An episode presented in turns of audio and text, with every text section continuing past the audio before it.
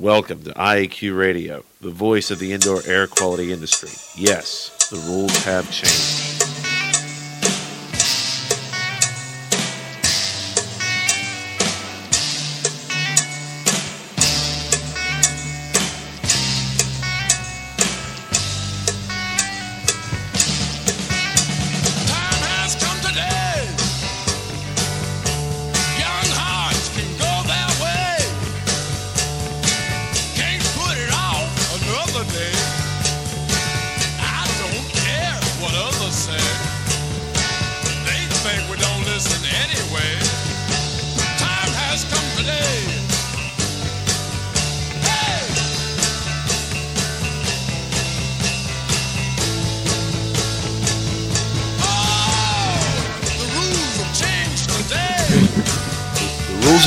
Rules have changed, all right. We are uh, we're in the Studio C in Corey, uh, well, McKees Rocks, Pennsylvania. Good day wherever you're listening from, and welcome to Indoor Air Quality Radio. It's Friday, July 20th, 2012. This week, show 252 comes to you from the studio in McKees Rocks. We're still working our way into the new one.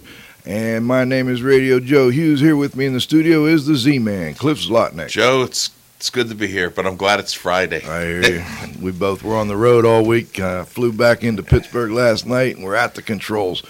And really operating the controls is our engineer, Roxy V, Val Bender.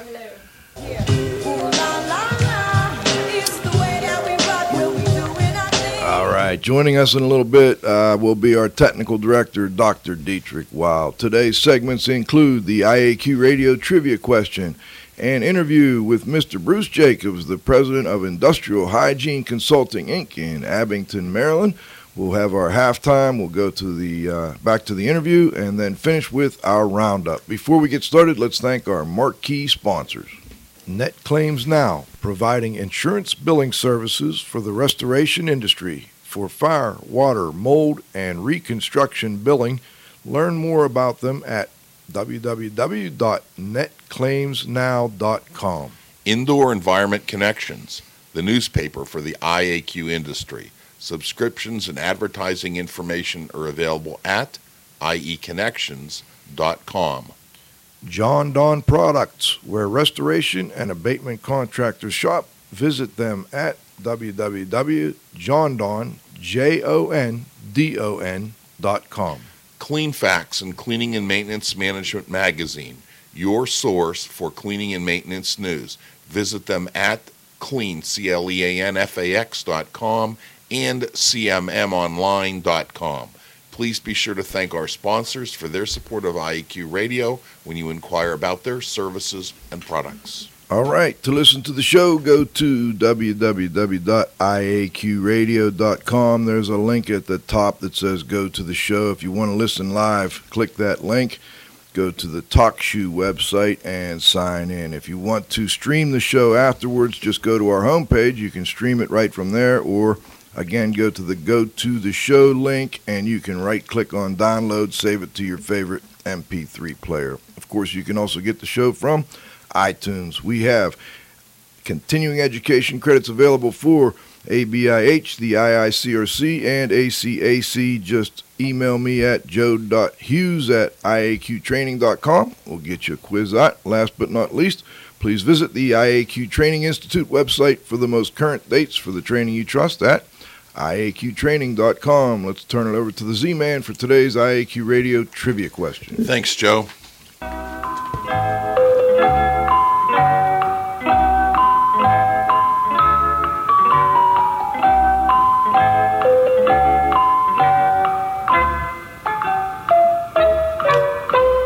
Win a cool prize by outcompeting fellow IAQ radio listeners and being the first person to correctly answer the IAQ radio trivia question each week. Submitting your answer is easy. Email it to czlotnick at cs.com, or if you're listening to the show live via your computer, you can text in your answer. Congratulations. Two, John Lapotere, Microshield Environmental Services, Winter Springs, Florida, for being the first person to identify the rapid expansion of air surrounding the lightning bolt as what's responsible for the sound of thunder.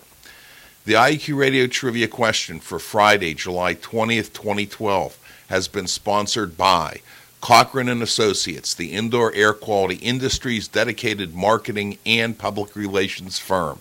Learn more about their services by phoning them at 602 510 3179 or going to their new website, iaqtv.com. Now for this week's trivia question Val, the envelope, please. Name the document which is an important component of product stewardship and workplace safety, which is intended to provide workers and emergency personnel with procedures for handling or working with that substance in a safe manner, and includes information such as physical data, toxicity, health effects, first aid, reactivity, storage, disposal, protective equipment, and spill handling procedures. Back to you, Joe. All right, thanks, Cliff. Today's guest is Mr. Bruce Jacobs. Bruce is the owner of Industrial Hygiene Consulting, president and principal consultant. He has a certified industrial hygienist certification and a degree in environmental health engineering from Johns Hopkins University, a master's degree in environmental health engineering. And uh, he's been a consultant in the industrial hygiene and IAQ world for 38 years, working in environmental safety and health. His experience has been really unique in a lot of ways with a wide ranging breadth and depth. He has an experience as a chemist, toxicologist, industrial hygienist, and environmental manager, worked with federal, state, and local governments, government and uh, numerous types of companies, just about any kind you can imagine. He has uh, also did quite a bit in the U.S. Army as a part of their uh, industrial hygiene team, managed some of the uh, daily operations at the Aberdeen Proving Grounds, and has been very active in the last 10 years at the Industrial Hygiene Consulting Inc., and uh, prior to that, Jacobs Environmental in Maryland, Aberdeen, uh, in the Maryland area. I want to say Aberdeen, but I don't have it on my list here. I think we have some music, uh, Abington, uh, Abingdon. we have some music for the intro.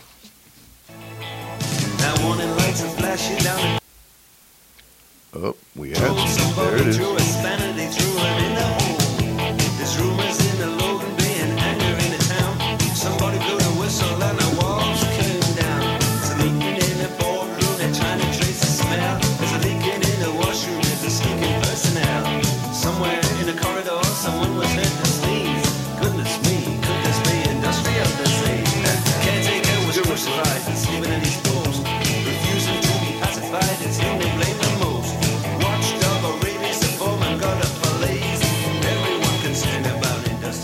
That's a good one, Cliff. I like that. Hello, Bruce. Do we have you on the line? Yes, I am here. Thank you for the introduction. Very uh, kind of you. Thank you very much. Uh, thanks for joining us. We uh, we really appreciate having you. And I, you know, you've been around for quite a while. I we were talking a little before the show, and um, you, you are from. We're from a close, not too far away from each other, Cumberland, and apparently uh, you were in um, WVU. I didn't mention that prior to mm-hmm. moving on to John Hopkins, and then you were saying you, moved over to the Maryland area in about '75. Is that correct? Uh, '74, yes. Okay. Um, yeah, I uh, graduated from uh, WVU in '72, uh, and then um, found a job at Aberdeen Proving Ground in 1974. Okay. What what were you doing at Aberdeen? Well, I worked for at that point uh, the agency was called the Army's Environmental Hygiene Agency. Essentially, we were the internal consultants for the Army and you know all kinds of environmental and occupational health issues. And uh, it's currently referred to as CHPPM, the Center for Health Promotion and Preventive Medicine. That had to be an interesting position. I bet you had quite a few uh, interesting projects that you've worked on. Is there one in particular that stands out in your mind? Well, there were quite a number of interesting issues. I mean, I certainly really relished the opportunity to work there because, as you can imagine, the Army gets involved in so many unique um, aspects of occupational health and uh, environmental issues. I guess one um, one project that comes to mind. This was towards the end of my career. There was uh, there was a congressional delegation, as the story goes, that came through Aberdeen Proving Ground, Aberdeen Proving Ground to uh, review some of the aspects of military masks and protective ensembles. And it was noticed that by that delegation that there was a little bit of charcoal being emitted by the filters in these masks. And so somebody said, well, there's chromium in that charcoal. And so we did a big study that evaluated how much charcoal was being released under normal use conditions and then uh, basically turned a lot of information based on our initial work as to how much charcoal is being emitted over to the National Research Council. Um, and they did a uh, risk assessment to determine whether there was any significant risk from the in- inhalation of those charcoal fines that had the uh, you know small amount of hexavalent chromium on it. So you know we were out in the field in hot summer days with uh, some conscripted military uh, trainees that were at Aberdeen, and they were going over uh, obstacle courses with the masks on and tossing them back and forth in the field to kind of simulate some rough treatment and and all the time we had personal sampling pumps trying to pull the charcoal that was being released. So we were taking charcoal or taking filter samples with personal sampling pumps during uh, during all those exercises. So that was kind of a unique experience. I've, I've got a, a text from a listener here already that uh, he asked, "What was the most dangerous product, I guess, that that you worked with?" Well, are you allowed to say, Bruce? Let's put it that way. yeah. Well, I didn't work with this one myself, but after I finished my career, you know, working for the Army as a civilian employee, I also did some consulting work as they were developing some of their chemical demil plants. And part of the uh, process in uh, demilitarizing, neutralizing um, the agent VX, a nerve agent. Um, there was actually a an, an intermediate product that was formed that was more toxic than the VX itself. So uh, I was involved with um, doing a little bit of toxicological research, coming up with uh, some proposed uh, worker exposure standard for that product, and helping interface with the facility designers to recommend airflows, containments, uh, personal protective equipment for people that had to potentially access some parts of that operation. Hmm.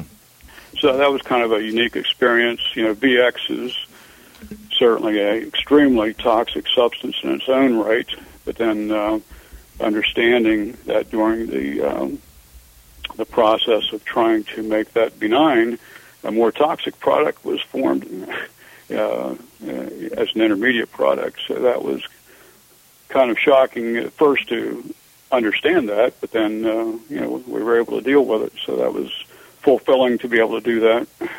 You know that it just brings up something that I've been reading about lately, and on these LinkedIn groups, they become addictive after a while. But um, you know, ozone is used has been used over the years, and people claim it helps indoor air quality. I'm just curious, you know, and and what you when you mentioned that it broke down into something else, that what made me think about the ozone and the use of ozone in indoor environments. Have you done much work with ozone? Have you looked at how that breaks down other into other byproducts? I haven't had a chance to do any research or testing in that regard, but certainly I agree with what I understand the EPA's recommendation is on that. That you know, because ozone is so reactive, uh, you know, there's concern, as you say, about ozone breaking down VOCs into potentially other toxic and maybe more toxic components than what you're originally dealing with. But you know, to me, it's it all goes back to the fact that you know if you've got a chance for this ozone to be in the air, you don't want to have anybody be in that area uh, to uh, potentially breathe the ozone in and uh, start to, to destroy their lung tissue. So I, I certainly, in my practice, I always advise people to stay away from anything that uh, can generate ozone. Any any thoughts on the, the more recently? I've seen more of these what they call hydroxyl radical generators or something like that. I know this is kind of off the subject, but I also had a text on it. Um, are you familiar with those at all? I am not. Okay. Yeah, that's that's a new area for me. I have not encountered that. Well, one of the reasons we, we brought you on was we wanted to talk a little bit just about you know the D.C. area and the Maryland area. You recently got just whacked with some uh, storms that caused quite a disruption. I don't recall what those were called. They had a special term for that type of, of storm. Do you know what that was? Well, yes, it was a new term for us too. We ordinarily would not get these in the uh, D.C. Maryland uh, Maryland area. It's called a derecho. It's spelled D E R E C H O. Derecho has a Spanish um, uh, origin. It's basically a very fast-moving front with high winds, and so um, you know we certainly experienced that. And it was quite frightening and did incredible amount of damage, but it, you know it did not come with the accompanying um, heavy rains that we uh, sometimes get with the storms here in Maryland. So all of our damage was pretty much limited to to wind damage, but it was very very extensive. Well, the electric was out in some areas for it seemed like a week or so. Cliff, was that? Oh, least, yeah, longer. yeah, there were uh, hundreds of thousands, maybe even a million people that uh, were out of power here in Maryland for uh, seven to nine days. And I understand that uh, it was even worse in some parts of West Virginia, down around the Charleston area. And with all the work you've done with government and with, with the military, et cetera, um, I'm just curious how how can the the electric be out that long in D, in the DC area? No, it's it's. I think what happens is we fail to do work on the grid. Uh, I think what's happened is we're losing some power plants. You know, you have a lot of governmental regulations and things like that that are coming into effect, and you know we- we've shut plants down.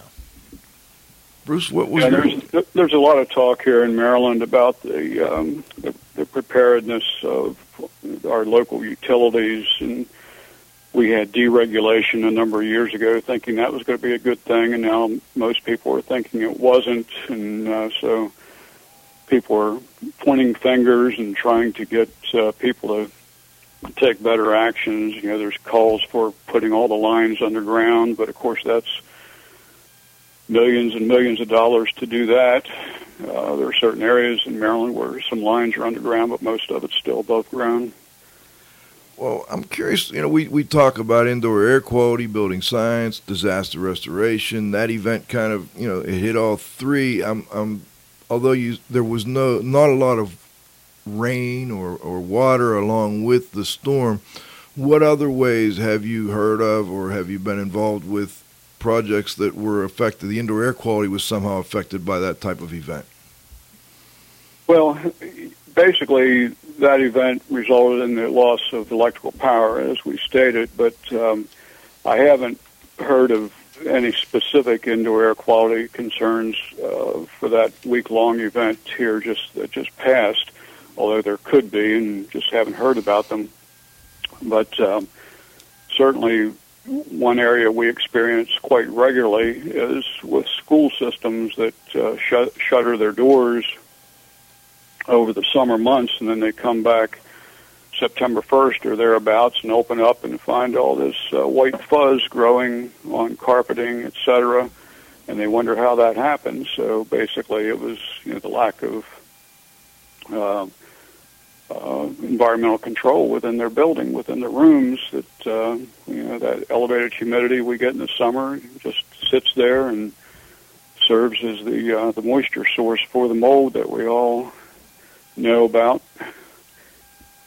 So I wouldn't be surprised if we didn't have some of those problems because we did have incredibly high humidity too during this uh, recent storm. It would also seem, you know, lack of electrical power. You know, restaurants are going to be vulnerable. Be, you know, be, their food's going to be Yeah. vulnerable. Foodstuffs, they're probably. Oh, made sure, with, yeah, all that food had to be thrown yeah, away. Yeah. freezers and refrigerators and things like that. Worst part is the beer distributors. Yeah, poor guys. Poor guys, right? Well, you know, you somewhere along the way, I don't remember exactly where in your in your bio, I saw that you had authored some technical bulletins that were dealing with different types of indoor air quality issues for the State Department of Education, and I also noticed you do a lot of work with schools, and and I was just trying to get your your your opinion on how Maryland handles indoor air quality issues, and has that changed over the years? Well, yeah, it, certainly over the years it has changed. Uh, we have a, a number of county school systems that are um, the environmental offices are headed by very proactive individuals uh, that I'm aware of, and some of them have been very active with establishing good IAQ programs for their schools and have been rec- recognized by the EPA with their you know is Tools for Schools program, and so Maryland is has been know, primarily because of these individuals that are in these uh, local school system offices have been very proactive and are very at the forefront of uh, handling IAQ. Unfortunately, we still have some other systems that are lacking in funds and uh, some of the proper perspective that I guess goes along with the fact that they've got bigger fish to fry in their school systems than worrying about IAQ sometimes. Like, uh, you know, Baltimore City struggles to maintain their schools. Uh, some, some of the basic maintenance goes lacking because of very, you know, various reasons with funding cutbacks. They, uh, as we have experienced a lot of times, the uh, regular maintenance is some of the first uh, areas that get cut back. So Baltimore City has suffered with that. Now they're faced with needing billions of dollars to uh, refurbish or uh, build new schools. So they're trying to address that at this point. So I, I guess the, the bottom line is it, it, it all comes down to having some good key people in place that understand these issues and are aggressive about implementing these uh, programs and taking advantage of what the EPA has to offer and other groups like that. Bruce, in terms of the technical bulletins, um, is any of this information uh, accessible, you know, to our listeners? Um, you know, can they get a hold of these documents, or can they read uh, and learn from this information? Yeah, some of that information is a little dated at this point. This was uh, developed back in the uh, late 80s, early 90s, and so it's getting a little dated, but some of it's still good. And these bulletins have been available through the EPA because they were developed primarily through the use of EPA funds. So if you go on the EPA website with the IAQ, uh, I haven't looked for it in a while myself. I know they uh, they had those bulletins available. So there's uh, Again, they were technical bulletins developed uh, with EPA funds for the Maryland State Department of Education, MSDE. So the EPA may still have them available, and uh, possibly if people were very interested and want to do a little bit more tracking down, the uh, Maryland State Department of Education would be a, a good uh, office to try to contact and uh, reach out to them. They, they should probably still have those documents available. Thanks. You know, at, at, an earlier point in your career, I believe it was, you, you developed a gas chromatographic analytical methods and, and validated some of the initial uses of diffusion based sampling and the analytical methods for air contaminants. And this was when you were a chemist at the U.S. Army. First, let's, right. let's get some of that terminology. What is diffusion based sampling? Well, yeah, it's just, uh, I guess, maybe a little bit more of a technical term for um, uh, the badges people wear that have charcoal, uh, have charcoal impregnated pads. So people are probably used to seeing those on individuals, and um, they have been primarily used in the past for organic vapors, anything that charcoal uh, would absorb.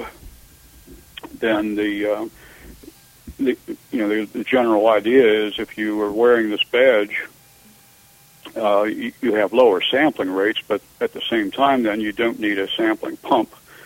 So you don't need a, to burden a worker down or an individual to carry around a pump or a couple pumps on their belt to sample. You can just put these badges on, and the diffusion rates of these different organic contaminants are uh, are gen- generally known.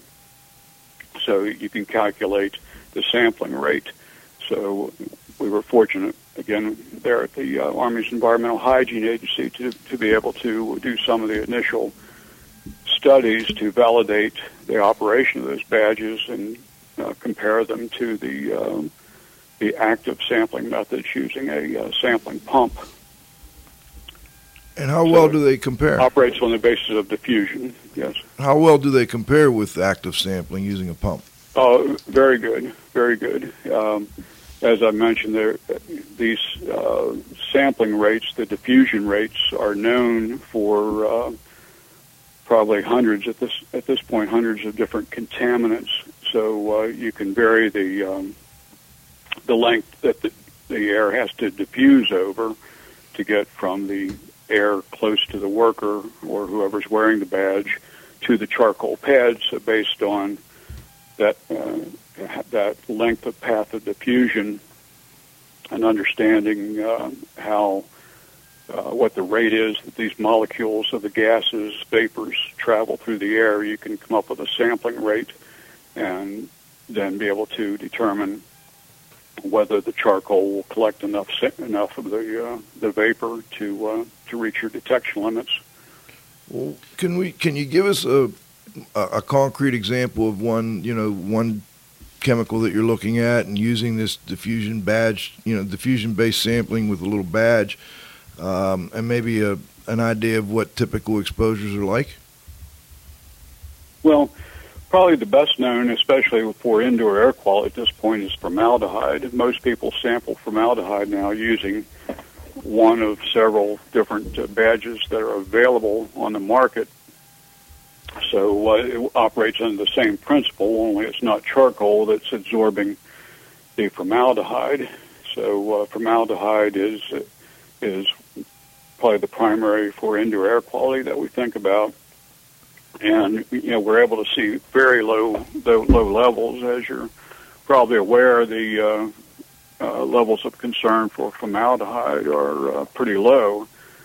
So um, you know you're talking I'm just looking at one of my sheets here. You're looking at 0.05 parts per million or 50 parts per billion or even lower as a level of concern for formaldehyde. So that is very low. And so it's kind of a quite an achievement to be able to have a badge like that that doesn't need a sampling pump and still be able to see at those low concentrations.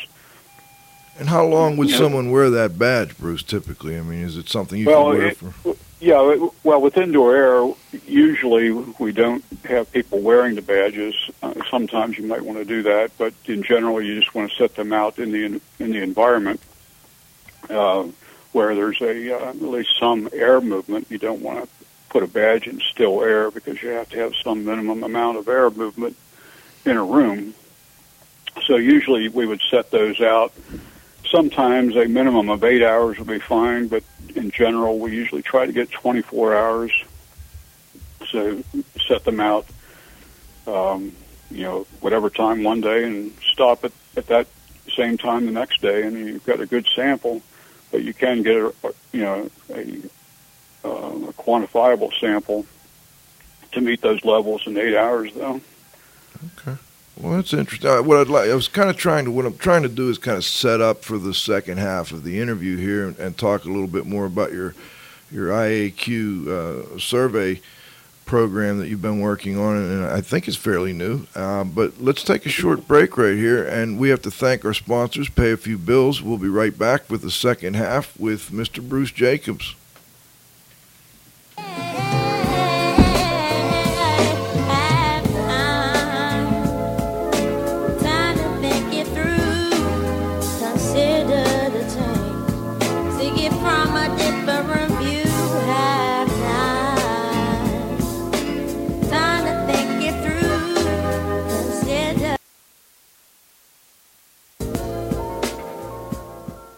Thanks to our association sponsors, the National Air Duct Cleaners Association, NADCA, is the leading authority for information on HVAC inspection, cleaning, and restoration. Visit NADCA at www.nadca.com. The Indoor Air Quality Association, IAQA, a nonprofit multidisciplinary organization dedicated to promoting the exchange of indoor environmental information through education and research. Visit them at www.iaqa.org.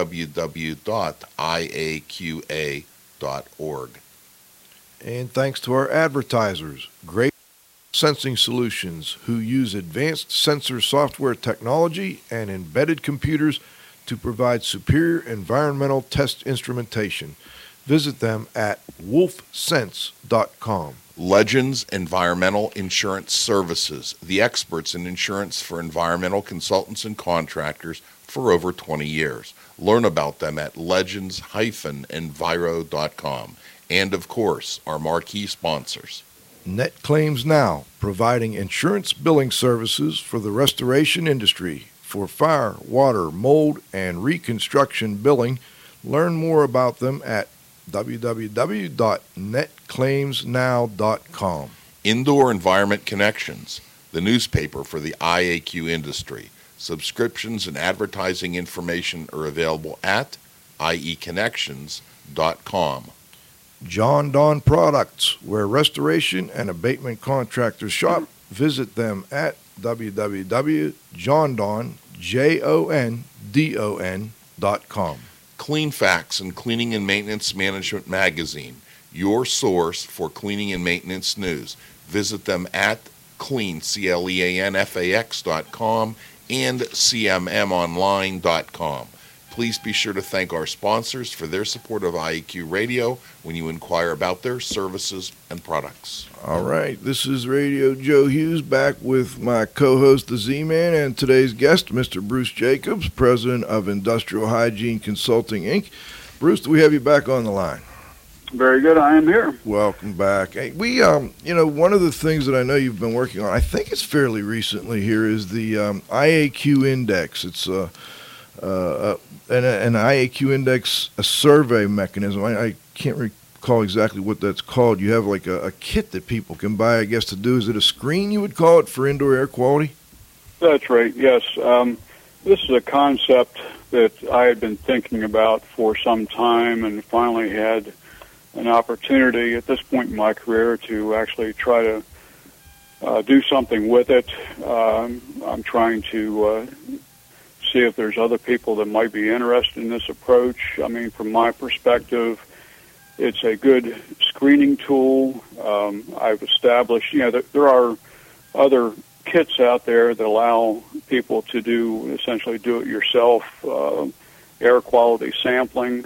Uh, but you know, the approach I'm coupling, you know, the, a kit with is actually coming up with an index that helps uh, communicate the um, uh, exposure levels that somebody might have in their house, school, or uh, workplace, and make sense of, the, of all that data. I, I think that's one of the biggest issues people, the, the general public, has a problem with is understanding um, IAQ data, and so I'm hoping this index helps uh, alleviate that for some people. So basically, I, I patterned it after um, what the EPA has for their ambient air quality index that's been around for some time now, where the EPA has monitoring stations and looks for some of the more common uh, ambient air air pollutants and comes up with uh, their own rating scale based on that. And so I've developed an approach, uh, a similar approach, where you sample for uh, common indoor uh, contaminants. And so I have the IAQ index that uh, is color coded. You know, it has a uh, standard uh, red, yellow, green. Even there's a black in there for some toxic contaminants. Uh, color rating uh, system and also a numerical system going from zero to 100. So, uh, yeah, it, it is new, and I'm starting to try to get uh, some publicity about it, let more and more people know that it's available, and see if uh, if it can help people. I've started using it in my own practice and getting feedback, and I'm hoping that I can uh, get feedback from other people as well. What sort of cost is involved with the kit? You know, if I'm a homeowner, and um, I mean, I, I suspect that I might need more than one kit depending on the size of my home. If I had a large home, uh, you know, maybe 3,000 square feet, you know, would I need more of these kits as opposed to if I, you know, lived in a condo, which might be a 1,000 square feet? Yeah. Yeah, that, that would be a, um, a different approach, but the basic kit, um, uh, depending on the number of contaminants and parameters that you want to sample for, runs anywhere from 149 to 289 per kit. Uh, you know, if somebody has a different um, need uh, that, you know, like you talked about, perhaps a large house where maybe they wanted to do a special study where they didn't want to buy six kits and have six different reports, they could certainly just contact IAQ Index. I have the website www.iaqindex.com, and they can just send a question in, and we can try to devise uh, special kits for the, for those people, uh, or even um, add different parameters. You know, the beauty of the index is, you know, I've developed it to start out with for a handful of contaminants, but it can be um, opened up to a wide variety. Anything we can sample, we can include in the index, basically. Now, for this $149 to $289, does that include the analysis from the laboratory? Yes, it does. Okay, gotcha. Yeah, it's it's uh, it's a full package, so it includes all the shipping to the consumer and back, uh, includes the laboratory costs and then um, any cost associated with the report. So that includes your analysis report, the shipping, so everything's included. And let's let's just review real quick for listeners what the basic parameters are in the in the, the base kit, the 149 kit. Bruce, can Mhm. you go over those for us? Yeah, for uh, for 149, which I call the basic kit, it includes a um, a sampler for carbon monoxide, carbon dioxide, uh, volatile organic compounds, and molds. So for the basic kit, you can get those uh, four different parameters. Now for VOCs, the, the volatile organics, uh, that's a total uh, volatile organic analysis. It does not, for $149, we don't include speciation and look for, you know, the, the different VOCs. It's a total VOC number. And then you can add formaldehyde and radon. So that those are the uh, parameters that can be added. So a full kit with those four CO, CO2, VOCs, and molds.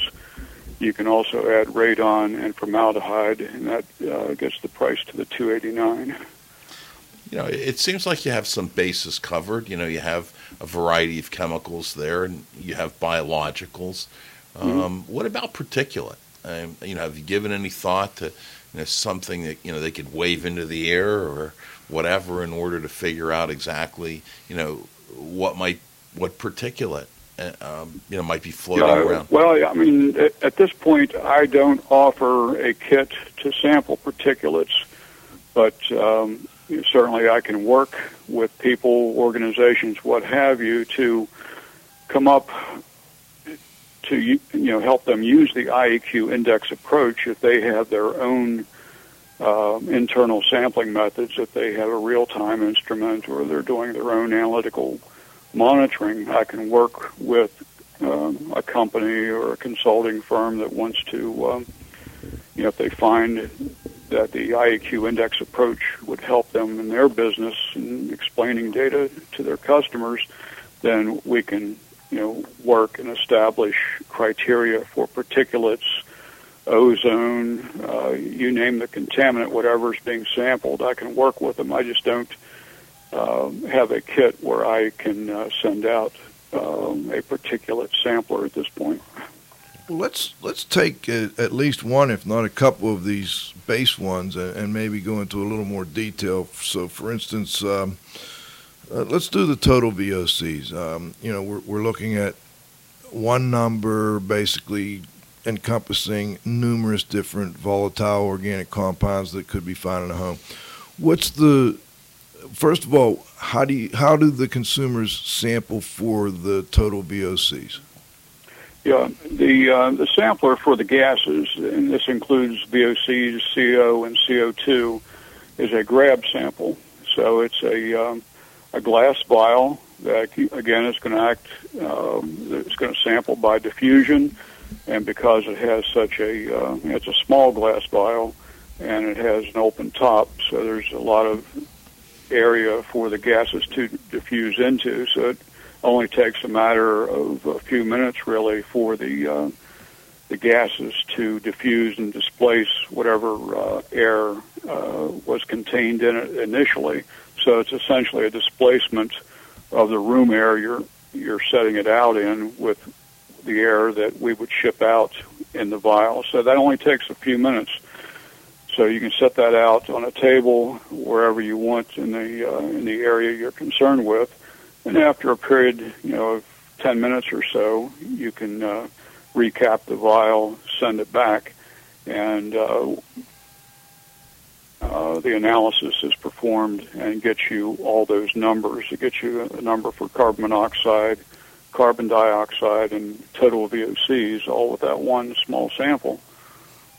And do you have people put it in a specific? I noticed you mentioned in, a, in an area of concern. Do you give them some directions along with that, like you know, don't yeah, don't put your sure. perfume next we to have, it? or- uh, sampling instructions that come with the kits. Um, basically, we um, encourage people to um, you know identify you know the particular room, like if you're doing a house where you'd want to do that, where it's people that spend a lot of time, like a living room or family room or maybe a uh, a bedroom, and then um, you know have go ahead and keep up normal activities. You know, operate your HVAC system as normal, and just uh, just standard precautions about keeping the sampler away from sources. And we give you know typical sources for some of these contaminants: CO, CO2, and VOCs. Um, so you know, ordinarily we're interested in the uh, the uh, general air quality, not the air quality close to a combustion source, say like a fireplace or a gas appliance. So we warn people about you know not putting it right next to a gas appliance, and then um, you know talking about VOCs, let people know, you know that you know really you don't want to use it at the time you're doing uh, cleaning with the spray cleaners. So, I mean, if they do, you know, it'd be a, a good opportunity maybe to test to see what the levels of VOCs are when using cleaners. But nor- normally, people are interested in what's in the air, you know, in a normal time period, not when cleaning or uh, other operations are going on. So we have these general precautions uh, about where to place the sampler, activities that uh, probably would not be good to be carrying on during the sampling that could skew the results away from a uh, kind of an average uh, exposure. and then maybe you could review for listeners the the index for that particular parameter for the total VOCs. Okay.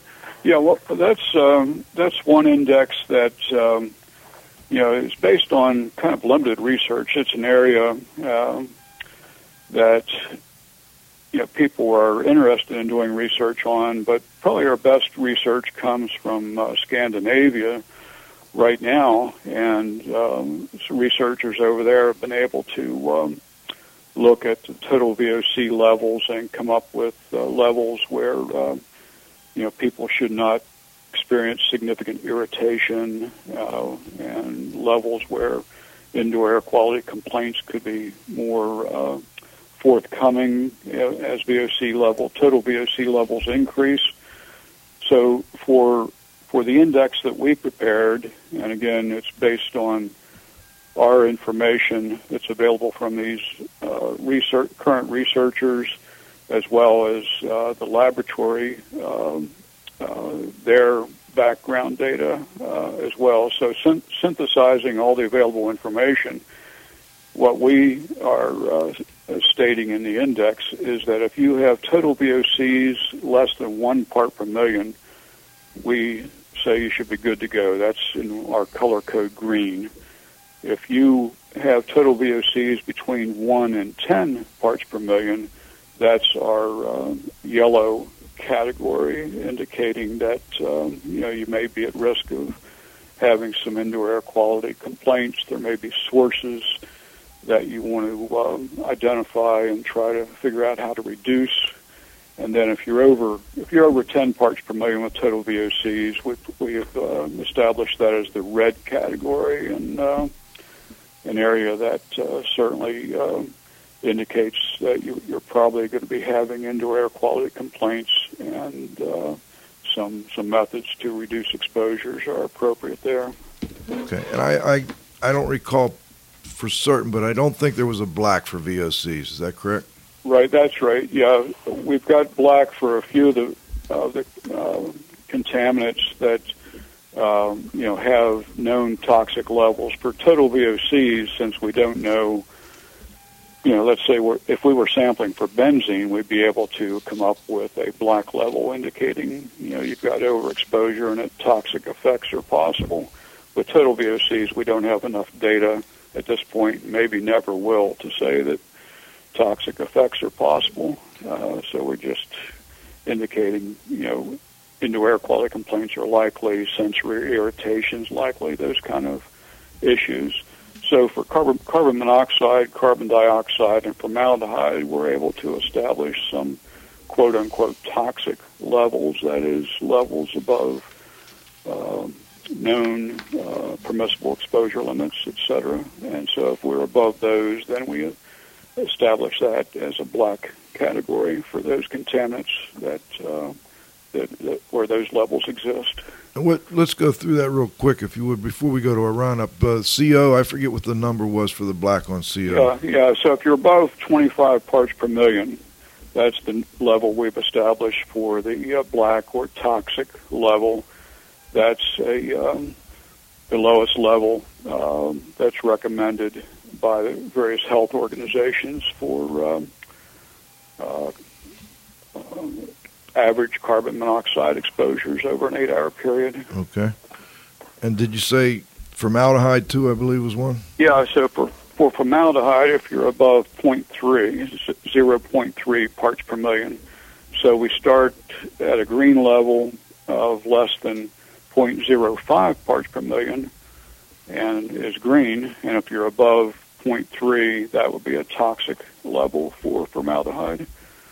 Okay. And was now CO two? There wouldn't be a toxic. Well, I guess there is a toxic level, but it would be astronomical. Yeah, you'd, so you'd be hard pressed to find that at indoor air level, but since we do sample for it, we've established that level just in case we should ever run into it. That'd be 5,000 part per, parts per million. okay.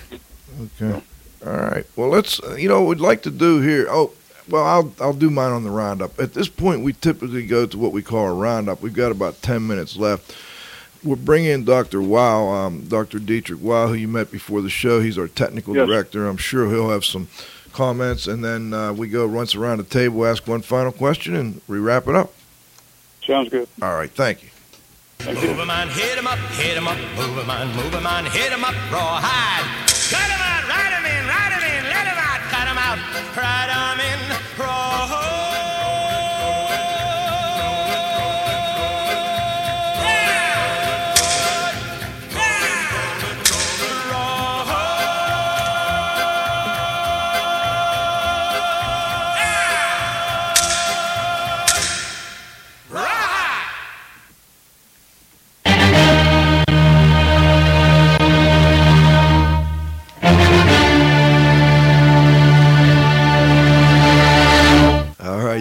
Now I know I'm going to get you a new intro music when we get to the new studio.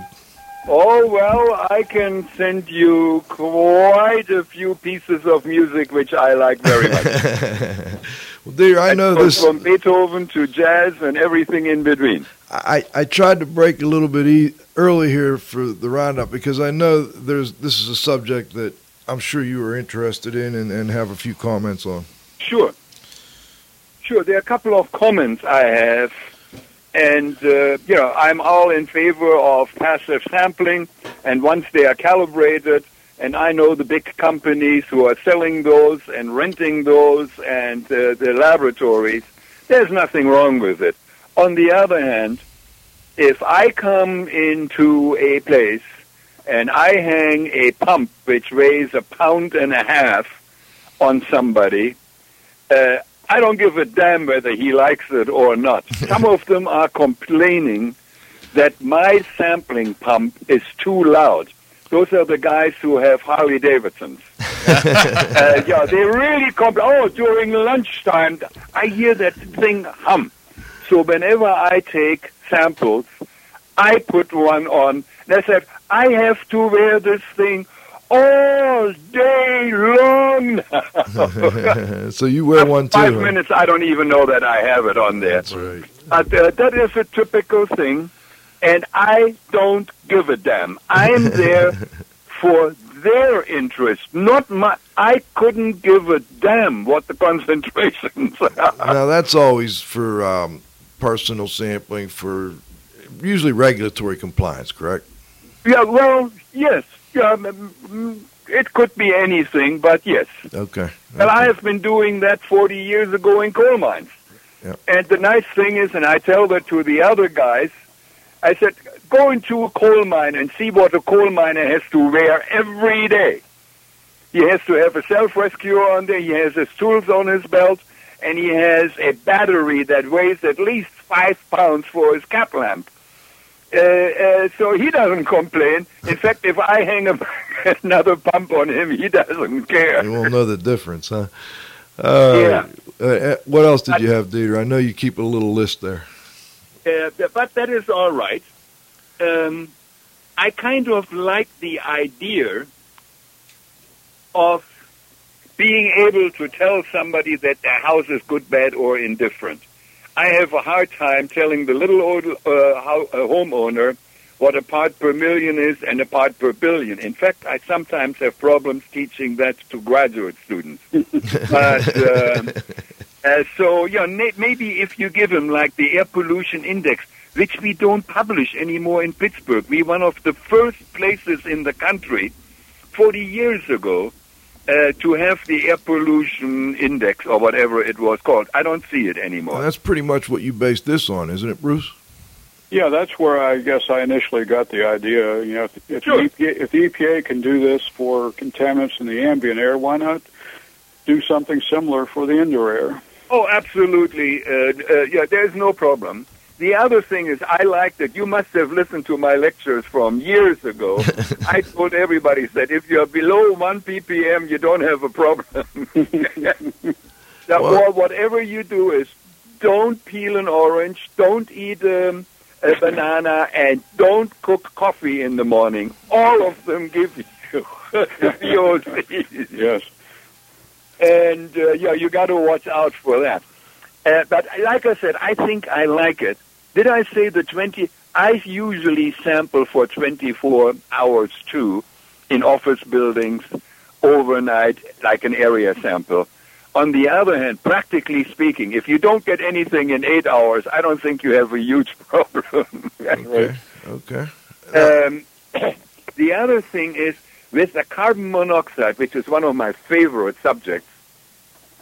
Uh, I raise an eyebrow when I see in a house three or four ppm of carbon monoxide. I agree. I with that. know it has no physiological effect whatsoever. Unless you are half dead and you know, it, it really doesn't do anything to you. Well, it sounds like But. I would pretty- like to know where it comes from. I think. Uh, it, it just indicates there's a source somewhere that Yeah, can it's be a, and I identified. yeah. want to know that where that one is. what's your yellow on on carbon monoxide, Bruce? Yeah, I I start at three, so I go with the yellow range being from three to nine. Okay. The um, uh, the, You're, you're fine there. Now you are at the outdoor air pollution index from EPA on carbon monoxide at 9 ppm. that's right. That's why And I went know to that nine. has no effect on anybody. Besides, it takes it takes two days to come to equilibrium. uh, if I were to expose somebody to uh, to 9 ppm of carbon monoxide it takes about 40 hours until he comes to 99% of equilibrium. So that, yeah. But like I said, I think you are on the right track over there. Hey, if it's there, I would like to know about it and where it is coming from. Okay. Well, that's great. I, I like your, uh, yeah, the pump. Yeah, like I said, with the pump sampling, I have no excuse. I said, look, I, uh, Joe knows that. In fact, I just was there. In fact, I have the report in front of me.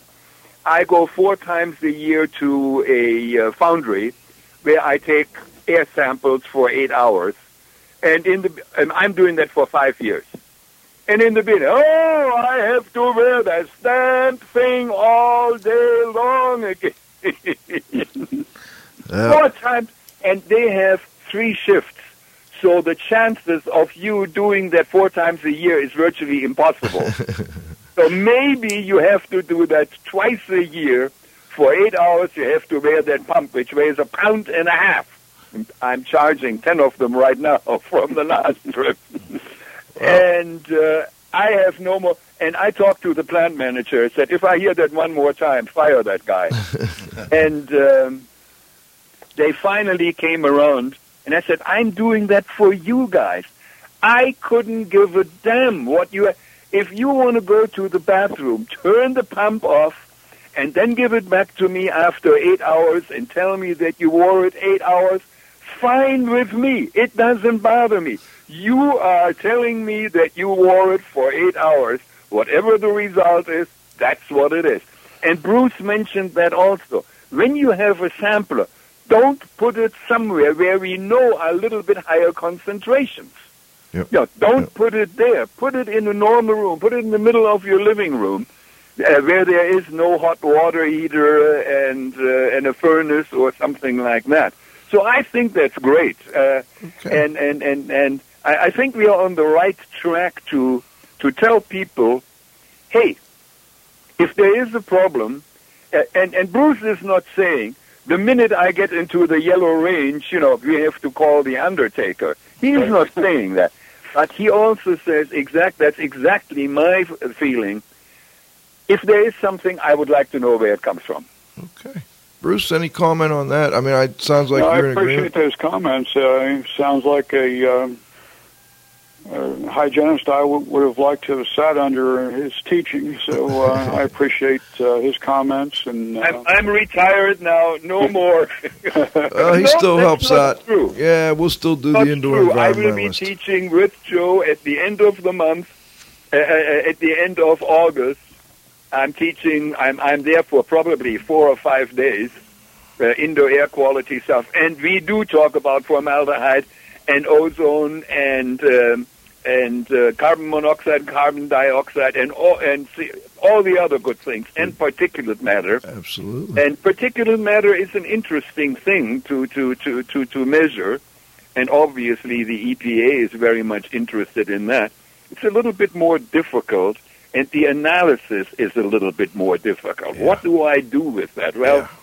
Yeah. I don't know how many particles I measured and, and, and, and, and sized in my life, hundreds of thousands from coal mine samples. It's a tough question that Cliff came up with. Hey, let's. Uh, we're we're going to but run I'm- out of time here, but but I'm- go ahead, That's Cliff. okay, go ahead. No, but I'm thinking about it, and I don't know that it would be that hard to sample. You need something like a sw- fly swatter. You need some sort of clean media, you know, that's on there, and you give a swipe. It's and- called a filter. yeah, Okay. abs- for the absolutely. filter, and we have the particulate counters. Right. But particulate counters that we have Very for three thousand dollars. Expensive, Yeah. The problem is it counts all the particles. It doesn't tell you Yeah. What it is. And it doesn't save them either. they count some of Yeah, them but you would gone. have had, it, but you have them impacted, you know, essentially like Right, on, well, I- I on, agree. on tape or whatever. Yeah. So through microscopy, Well, you know, you could look at You it. could and- also take dust samples and get some idea of the particulate load Right, in a home. absolutely. Now, I'm, I'm, that's what my follow up is, Bruce. Are, are you familiar? I'm sure you're familiar with it. I'm just I'm curious about your thoughts on the Army um, environmental relative moldiness index from EPA for for mold and um, mold contamination in homes. Well, I have not used it. I mean, I've I've um, studied it a little bit. I um, yeah, I think it's um, you know, a, an approach that uh, sounds like it was developed in the laboratory. Um, that you know, I'm sure it's it's a good index, but I, I just have a difficult time when I read about it and try to determine how I can use it in my practice, uh, both effectively and uh, from an approach standpoint as well as cost. And I have not been able to figure out for myself where I can fit it in and uh, make it work. It wouldn't work in your screening tool because of the expense, I assume. I mean, it's Oh, three hundred right, bucks. right. Now you do have a tape lift in there, and I'm curious, where do you suggest people take that tape lift? I mean, it's not, you know, again, this is a screen. You're not telling them they're. It's not Right. not good. It's not bad necessarily. You know, it, there's a chance you're looking. It's a screen. Where do you tell them to take? well, it? yeah, we- we all have those little uh, places that we never get around to dust. So uh, if you have a uh, a bookshelf, a uh, storage cabinet, the back side of your desk that doesn't get dusted very often, somewhere where some reasonable level of dust has accumulated and deposited, that's where I recommend they go to uh, perhaps a door frame. Uh, window ledge, wherever they can find an area that has escaped um, somebody's recent dusting efforts. Now, maybe you could just quickly give us an idea of uh, you do um, a direct microscopic exam on it of some type, I guess. They look at it, you send it to a lab. What kind of report do they get back? Is it just mold spores, or is, do you also include other particulate in there? Well, it, yeah, I mean, certainly we could include other particulate matter if, um, you know, if I have information from the um, uh, client that indicates, you know, there could be other uh, concerns they have, like with fiberglass or what have you, um, deposition. But right now, it's, it's it's focused on molds, so I rely a lot, of course, on the laboratory when they uh, do their microscopic analysis to. Uh, help us determine whether you know it's a um, a normal mold level. It would fall into the green category. If uh, there's elevated levels of common molds, then that goes up into the uh, the yellow category. I've reserved the red category for when we um, have um, evidence of some hydrophilic molds indicating water damage in the area, like Stachybotrys and Chaetomium.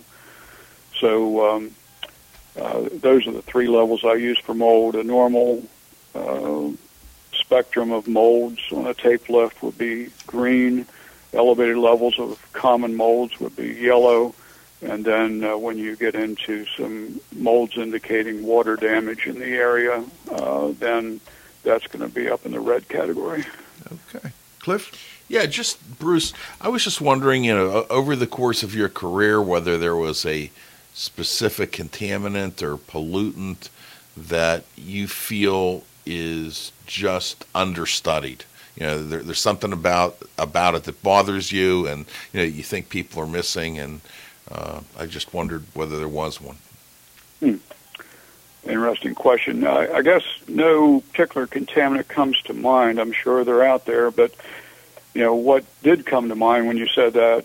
Uh, it's not. It's understudied, but I think people don't give it as much respect as they should as radon. Uh, I'm convinced that uh, radon is probably the uh, the most hazardous indoor contaminant in general that uh, people face, and because um, you know, it's colorless, odorless, et cetera, as we all know. People don't appreciate it, but uh, I know whenever I was first uh, reviewing the early radon literature as a toxicologist, from my toxicology background, I was impacted by how close uh, indoor radon levels can come to those that were studied in mines where you know this uh, issue of lung cancer first came about. So high levels of radon in a home are very close to those that we know are cancer causing in mines. And so I was struck you know, with toxicological literature. A lot of times with our data, we are you know orders many orders of magnitude uh, below human exposures than what the, the lab rat or whatever is exposed to. And so you know, we take an abundance of caution. But uh, with radon, there's not that, uh, in my mind, a safety level like that with radon. So that's how I would uh, answer that question. Thank you. I'm glad you brought up the question, Cliff. That's uh, that's very interesting to me, and I'll think more about that and uh, probably add some emphasis in, in some of the future courses. We do go over radon, but I, you know, I, I keep hearing more and more about it. I remember early on there there seemed like I don't know there was a lot more controversy than what you seem to indicate, Bruce, about whether or not the early data indicated the, as much need for precaution as um, as what we're we're seeing now. Again, it seems like there's a renewed emphasis on radon. Do you, why was that? I mean, I'm, I'm not a toxicologist. I didn't look at the data that much. What what were the people who were skeptics? What were their what was their complaint? Well, I'm not sure in total. I um, I believe some of it had to do with this uh, theory of I think it's called radiation hormesis, where a low background level of radiation is actually good for you. I know I ran into that uh, talking to some of my health physics friends, and um, you know there there may be something to it. You know, some background radiation, uh, cosmic radiation may be good for you, but you know, again, I was just struck by um, the known data we have with coal miners and lung cancer and the fact that uh, the levels in homes can approach those levels and not give us much of a margin of safety. So, you know, I think it's a combination of people thinking maybe a little bit of radiation isn't bad because they get radiation from taking airplane flights and from going to the dentist. Mm-hmm. So it's a combination of being a little bit familiar with radiation and not dying from it uh, yet, and not smelling or tasting radon. Mm-hmm. Okay, that's interesting. Well, I, tell you, I, you know, I'm really glad we did this show. We ran a little bit over. I apologize for that. I, I hope I didn't make you late for anything. Oh no, I'm But, fine, thank uh, you. We enjoyed having you on. I, I want to thank you for joining us. Um, I wasn't, you know, I wasn't that familiar with the index and, and with your career, and I'm really glad that uh, Paul Cochran, by the way, uh, I want to mention him, uh, put us together here, and you know, Very good. look forward to meeting you in the future. Yeah, I uh, I appreciated the time, and um, hopefully we can uh, get people to be uh, concerned about indoor air, but not overly concerned. That's uh, I think that's the balance we have to have.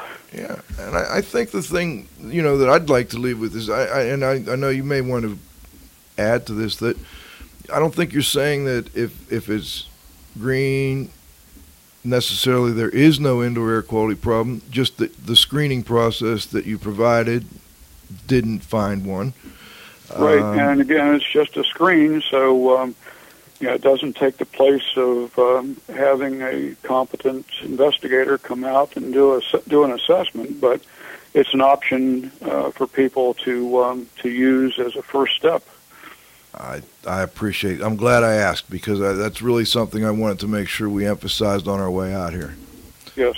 All right. Thanks again. Want, this is uh, Radio Joe Hughes thanking today's guest, uh, Mr. Bruce Jacobs, president of Industrial Hygiene Consulting and developer of the Indoor Air Quality Index. And uh, we uh, enjoyed having you on today. I want to thank the Z we Man. A great day again. Uh, it was a long week, but you know it ended well. Uh, yeah, it is, and the weekend's approaching. Yes, So- it is. And uh, of course, our, our engineer, Roxy V. Good job, Val.